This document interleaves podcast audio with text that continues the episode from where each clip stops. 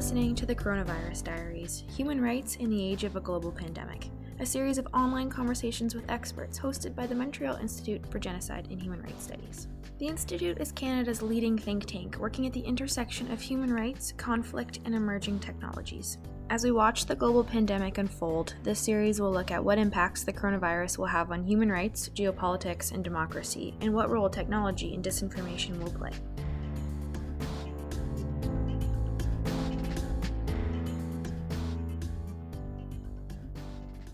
Hello, this is Kyle Matthews of the Montreal Institute for Genocide and Human Rights Studies. We're very pleased today to have another interview as part of our coronavirus diaries, discussions about human rights during the global pandemic. Today, we're very fortunate to talk to Geoffrey York, the Africa correspondent for the Globe Mail. Uh, he joins us from Johannesburg. Geoffrey, thank you for uh, joining us today. Thank you for having me. So, Geoffrey, I'd like to maybe talk a bit. One thing we've noticed is that there's been a lot of focus on Europe and on Asia about this pandemic, and not as much talk about Africa really at this stage. So you're in Johannesburg, South Africa. Tell us about what's happening in South Africa generally regarding the uh, the coronavirus and, and the response to try to stop the pandemic. Well, it's true that the virus uh, uh took longer to arrive in Africa than uh, in, in some other parts of the world. Certainly longer than it took to arrive in North America or Europe or Asia, of course. Um, but we began seeing imported cases um, from travelers, basically. And South Africa was one of the first places to get those imported cases. There's a lot of South Africans who go to Europe for, for um, ski holidays and things like that, or, or for work. And as they started to come back in February and March, we began to see the first cases. I think the first case in South Africa was March 5th, and it increased quite sharply for a while. And um, although it has never reached, of course, the level of uh, many other countries, uh, South Africa was quite alarmed, and, and all African countries are quite alarmed because, of course, their health systems are more vulnerable and weaker than um, than Western or European, North American health systems. Shortages of there's not enough beds, certainly not enough ICU beds, not enough ventilators, not enough doctors and nurses, and so on. So there was a real vulnerability, and as a result of that, and knowing what other countries have gone through, um, many African countries have moved quite fast. And South Africa was one of them. They moved quite fast. They began a full lockdown on March 27th. It was for three weeks initially. It's been extended for two more weeks. Um, it could be extended again, or it could be uh, partially loosened. It does seem that South Africa moved quite fast and quite smartly uh, they did manage to flatten the curve. Uh, which is quite remarkable given that it's a vulnerable country. You know, of course, nobody is saying that that it will not eventually have an exponential growth in South Africa. Every country in the world is vulnerable to to the coronavirus. No country is immune. Um, nobody, the top scientists here are, are not saying that South Africa can avoid this pandemic. There's no way it can avoid the pandemic. What they're trying to do, and this is the same strategy in many countries, but it's actually been more successful here because it was started earlier. What they're trying to do is to flatten the curve so that the health system is not overwhelmed. And actually, they've managed to do that so far. It's, it's quite remarkable. Um, the going back to before the lockdown in the early days, the number of cases per day was increasing by 20 or 30 or even 40 percent per day. Since the restrictions came in, starting with travel restrictions, then full travel bans, then uh, school closures, uh, and then the full national lockdown, the number of cases per day has been going up much more slowly, as little as four or five percent on some days, six percent. Uh, but generally under 10%, which is a pretty good number. And it means that the healthcare system has not been overwhelmed at all so far. And the scientists are saying that the peak, instead of happening now or in uh, in May or June when, when, when the system wasn't prepared for it, they're saying now this, the peak might be in September, which means that South Africa has bought some time. They've bought several months of preparation time, which is crucial to get all the equipment and, and uh, healthcare capacity that they need to be ready for the peak. Geoffrey, is there is this happening across the entire country? I mean, the, the COVID infection rates, or are we seeing one particular region or city where it's it's it's it's more troublesome than others? Well, it, as I say, it began with the imported cases, and they were just in a few areas, and they were certainly uh, in, dominated by the middle class areas, more affluent uh, places where travelers were coming back from Europe, basically, or, or uh, some, in some cases from North America.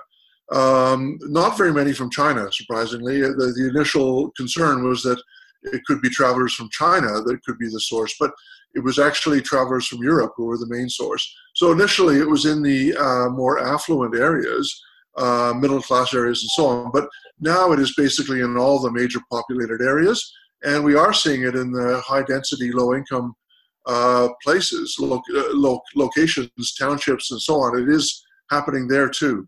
So uh, this is why the concern is that you know it, it could spread more rapidly uh, once there begins to be community transmission in the low income, high density areas where people cannot really do much social distancing. So, Geoffrey, you also cover all of Africa. Uh, borders have closed. I have friends in Rwanda that said all flights have been canceled. So, what's it like right now covering this pandemic, um, trying to report on the rest of Africa, being on semi lockdown? I, I, imagine um, it must be a challenge to be a journalist today. Yes, uh, you're right. And of course, the biggest problem is the travel restrictions. It's basically impossible to travel uh, well, under the lockdown, it's, it's, it's very difficult to travel even within South Africa, uh, but certainly impossible to travel outside South Africa. So that's the most obvious uh, difference. Um, you know, the other major thing that I often think about is how, you know, someone like me who's trying to keep track of what's happening in the 49 countries of sub-Saharan Africa. Um, in the past, you know, I, I, never have, you know, I've never claimed to be covering Africa because nobody can cover it. I, I, I try to you know go in and pick and choose stories that are of interest. But in the past, you know, there's always thousands of stories in, in Africa. But I could in the past I could pick or choose a certain story to focus on on, on each day or each week and, and research that one specific story. Now it's all one gigantic story. And I think every journalist worldwide is seeing this. It, all the stories have merged together in one gigantic story, which has scientific implications, health implications, political implications, security implications, and economic implications. And all of those are huge stories, and it's all merged together. So there's actually a, huge increase in the workload in terms of just trying to understand what's going on and keeping in mind that the information is constantly changing. This is a, a pandemic where there's actually very little solid information about the virus, how to prevent its. We know some things about how to prevent its transmission, but uh, there's a lot of things we don't know about the, the, virus, how it works, how people are getting sick, how they're catching it. Uh, huge unknowns about how these lockdowns are going to work, or or what is the proper response for governments. How long can they sustain a lockdown? What what are the different techniques that should be used? How do you um, compensate? How do you uh, reduce the economic pain of lockdowns? There, there are huge unknowns here and uh, the information is constantly shifting. So, um, and then all the science and health issues on top of that. So, really, it is a massive challenge, I think, for journalists to really understand um, what is going on, and that's always our fundamental challenge: is really how do you explain what's going on in an accurate and meaningful way. Uh, and that's much more difficult now when, when the whole world is grappling with trying to understand it. So, so Geoffrey, you, you touch upon something quite interesting. You say that there's a lot that we don't know about the virus, um, and as such, we also have seen a lot of misinformation, conspiracy theories. I know that my colleagues and I, we've seen that in South Africa, the, the minority ATM party has been spreading some, uh, you know, some falsehood or conspiracies. Are you hearing any any conspiracy theories or things that are just blowing your mind and say this is not true, or, or what's the information environment like? Well, information environment is bad, like it is everywhere. I mean, uh, so many people are getting their information from WhatsApp, which is an encrypted source that can't be really fact checked uh, from outside because it's encrypted. Uh, people are very reliant on WhatsApp here. It's, it's free. It's a free app. It's, so it's affordable for people who may not be able to afford a lot of data on their cell phones. So a lot of information is being spread by WhatsApp, and that's a major source of conspiracy theories. South Africa is trying to respond by using the law and that's controversial. You know, is that even constitutional to arrest people for spreading misinformation? Um, it's you know that, that I'm sure there'll be legal challenges at some point, but it's an attempt to at least signal to people that if you spread misinformation uh, uh, and actually deliberate disinformation, then it's dangerous to the country as a whole. It's dangerous to or the people. You are actually putting people at risk. And so, to signal the seriousness of that, the government has introduced a, a law on social media that makes people potentially punishable by up to six months in jail if they deliberately spread misinformation. Now, as I say, that's controversial. How do you decide what's disinformation? How do you decide uh, what's deliberate, what the intent was? Uh, so I can see constitutional court challenges and so on. But in the interim, in the short term, it is sending a signal that it's dangerous to send this kind of information. One of the first people to be arrested was a guy, you know, and, and not an ignorant necessarily guy, but somebody who seems educated, but he was deliberately sending out misinformation that um, uh, that the testing kits, the coronavirus testing kits, are dangerous and are spreading the virus. Now, the reason that that's incredibly dangerous is if people refuse to be tested because they're afraid of the testing kits, then no country can get a grip on this on this pandemic.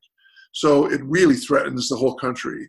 And so he's been arrested and charged, and he could face theoretically up to six months in prison. Now, um, so that's one response, but ultimately, you know, you, there are, for every person who's charged, there are thousands of others who are spreading misinformation. So um, it can't be purely that, but it's certainly a big challenge. And uh, you know, I don't think South Africa, I don't think Africa is unique in this in any way. There's every country in the world has has these, you know, 5G conspiracy theories and so on, and they're incredibly dangerous. And they're a real challenge for people who are trying to spread spread accurate information. And I I spend some time myself trying to correct the mistakes. I, I saw a story on a major South African news agency new, news website recently. Uh, it was falsely stating that uh, uh, Bill Gates was going to test a vaccine in Africa. This is a common conspiracy theory, very dangerous uh, because it makes people hostile to vaccines. Uh, and I was able to get it corrected quite fast. Um, but uh, uh, you know, how much can one person do, or how much can the fact checkers do? There are very good fact checking services across Africa now, um, but they're limited in what they can do. Uh, and there's such a flood of disinformation that it's really difficult to control it. There's been a lot of talk here about how the pandemic could, could wreak havoc with food supplies and that poor countries or countries with large refugee populations could face additional challenges. Are you hearing anything about, are there any countries in Africa that you're hearing anything about that, that are, that are really struggling with this right now or extremely worried? Are you picking up anything? I mean, South Africa has a, a stronger health system than many other African countries, but are there any um, other countries that, that we should really be uh, concerned about and see if there's a way to assist them or, or, or, or something like that? Yeah, um, well, there's that's two questions. On the health system, South Africa is better off than many other African, most other African countries. Um, there are some countries that have only three or four ventilators for the whole country, so that's obviously a huge concern. Um, and there are things that are being done.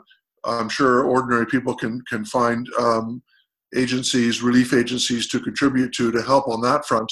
Uh, but there are medical supplies that are coming in from from UN agencies, from the World Health Organization, from um, major relief agencies, humanitarian agencies, and from private individuals. So that's on the health front. On the food front, you're right. That's um, it's just emerging now, and it's uh, difficult to to track it. But there are signs of food prices increasing. Uh, there are great concerns about food security, transportation of food, borders being closed. So countries that rely on imports um, are, are, going to face difficulties. Um, the, you know, the, the food supply chains, the agricultural supply chains are being disrupted. So that's a concern. Um, you know, again, there are UN um, agencies, uh, you know, the World Food Program and the uh, FAO and others that are working on those issues uh, and they're a good source of information on that. But um, it, it, really it, it's a problem that is emerging so fast, really, that it's difficult to keep track of it. You know, anecdotally, in South Africa, we know that um, many people, a large part of the workforce, is the informal sector, people whose income comes from daily work. So, what do you do about that? I mean, the daily work is being severely disrupted. You know, in response to that, South African government and some municipalities are saying informal food vendors can get permits. Uh, and but you know then there's massive lineups and queues and administrative hurdles to get those permits. But it's an attempt to say that the informal sector should be supported. But of course, if people are not outside very much because of the lockdown, then their income is going to go down severely. And of course, there's many other workers who have either been laid off or who's lost lost their source of income. So there are things that are being done. Um, there's uh, the South African government is looking at a very major program that would top up the monthly social grants. Um, people don't realize this outside South Africa, but South Africa does have a quite a good system of monthly social grants to, uh, for example, mothers with children, uh, young children, uh, older people, and so on. So there is an existing system that covers many millions of people, and the government is looking at a system that would top that up, perhaps you know increase it by 50% or 100%, and that would really support people. That would be the fastest and quickest way to get money to the neediest people. But at the same time, we are seeing food stores being uh, raided and loot, looted um, and it seems that that's partly because of hunger. Um, of course, there, there's also criminality, which you know is an ongoing problem in South Africa. And I'm not going to say that everyone who loots uh, a store is it's because of hunger. Uh, there's always been an ongoing problem of criminality, but it does seem that food shops are being attacked increasingly now in the past few days, and there is uh, more more hunger than before, and that's of course, understandable, and that's why the whole lockdown issue is so such a dilemma for the government, and it, that's why it took such a difficult and I have to say quite a courageous decision by uh, President Ramaphosa to announce a lockdown because he knew it would it would cause economic pain, um, and but he, he calculated, and I think rightly, that over the long term it would be more beneficial because it would prevent the health system from falling into total chaos. So that was the calculation he made. But now there has to be a, a decision about how do you prevent uh, or reduce the economic pain that's happening, the hunger that inevitably is happening in South Africa and even more so in other African countries. No, it's, it's, a, it's a major human rights issue. The food security and, and uh, livelihoods of people being disrupted. It, it, worries me and my colleagues. Geoffrey, maybe one last question. Um, flip away from for well, it's tied to Africa, but flip away from South Africa, there there have been reports of mistreatment of Africans in parts of China, Africans being kicked out of their homes, and it's it's kind of erupted on on social media. Uh, some ambassadors complaining to the Chinese Foreign Ministry. I, I know you formerly um, worked in China for the Globe Mail. Um, what what are you picking up from from South Africa and Africa in general? Is is this something that's major and it's coming up in people's minds? The treatment of Africans abroad during the coronavirus, or is this just um, not a big issue? What, what are you hearing? It, it's a major issue. And um, uh, from China's point of view, they really um, shot themselves in the foot by doing this because uh, China was making huge inroads in Africa diplomatically, in terms of soft power, in terms of influence, economic, financial, political. Um, even media influence. China had been really increasing its its presence and its influence in Africa, even most recently with so-called donation diplomacy, where um, China and Chinese government and the Jack Ma Foundation, uh, you know, uh, headed by uh, the Ali, famous Alibaba billionaire, um, this the, these foundations and don- Chinese government were donating millions of masks, face masks, and protective equipment and testing kits and so on. And they were getting a lot of kudos for that. And then about a week, Guangzhou, uh, the city in, in, southern China, which is traditionally the home to the largest number of African um, migrants or temporary visitors uh, or expatriates in, in, Af- in China, because it's a trading hub and Africans go there to trade, to export and import, especially to, to, to send cheap goods to, to, to, to Africa. So there's, uh, I think, around 300,000 Africans in Guangzhou. And what happened is, after China began to get a grip on the pandemic and began to reduce the number of new cases, uh, they began to identify foreigners increasingly as the source of new cases. So foreigners became the scapegoats or became the targets. Uh, of course, it's true that cases were coming into China on airplanes. But the problem with that is the Africans in Guangzhou have not traveled for months. They, they, they, they're not importing it. They, they've been there for months or years without traveling. And yet they were being targeted by the Chinese authorities. And there was, as you mentioned, all these very damaging videos on social media, restaurants that had signs saying no black people are allowed to come in. Uh, you know, that was actually McDonald's in, in uh, Guangzhou. It very quickly apologized for that, but the damage was done. It, because it wasn't just restaurants, it was also door to door efforts by Chinese workers, officials, health, health workers, and so on. And they were actually evicting African migrants from hotels and apartments. And there was images of, of Africans being forced to sleep on the streets under the bridges uh, or you know walking through the streets with their suitcases because they had nowhere to go. And you know this was clearly unfair because there was no evidence that they uh, were a greater threat than anyone else. I mean the greater in fact there was a statistic showing that some 90% of the imported cases in the past few weeks in china were from chinese citizens returning from abroad. So africans were not the problem and yet they were being targeted and subjected to some very uh, cruel and inhumane treatment. The word inhumane was widely used by African leaders, governments, and ambassadors when they were protesting against this. And those images have been so powerful on social media that it has really damaged China's image in Africa. Now, in the long term, you know, that doesn't alter the fact that China will continue to increase its influence in Africa because meanwhile, we're seeing the US, for example, very much withdrawing from Africa. Um, showing, you know, under the Trump administration, there's very little interest in Africa. There's a vacuum that China has been filling. The long term trend is the same that China will continue to have um, increasing influence in, in, in, Africa. But this has been a definite setback for China's strategy in Africa. Well, Geoffrey, I want to thank you so much for taking time from your schedule to talk to us. It was fascinating. And um, stay safe in South Africa and keep up your, your amazing reporting. Thank you very much, Kyle. It was a pleasure to talk to you. Thank you.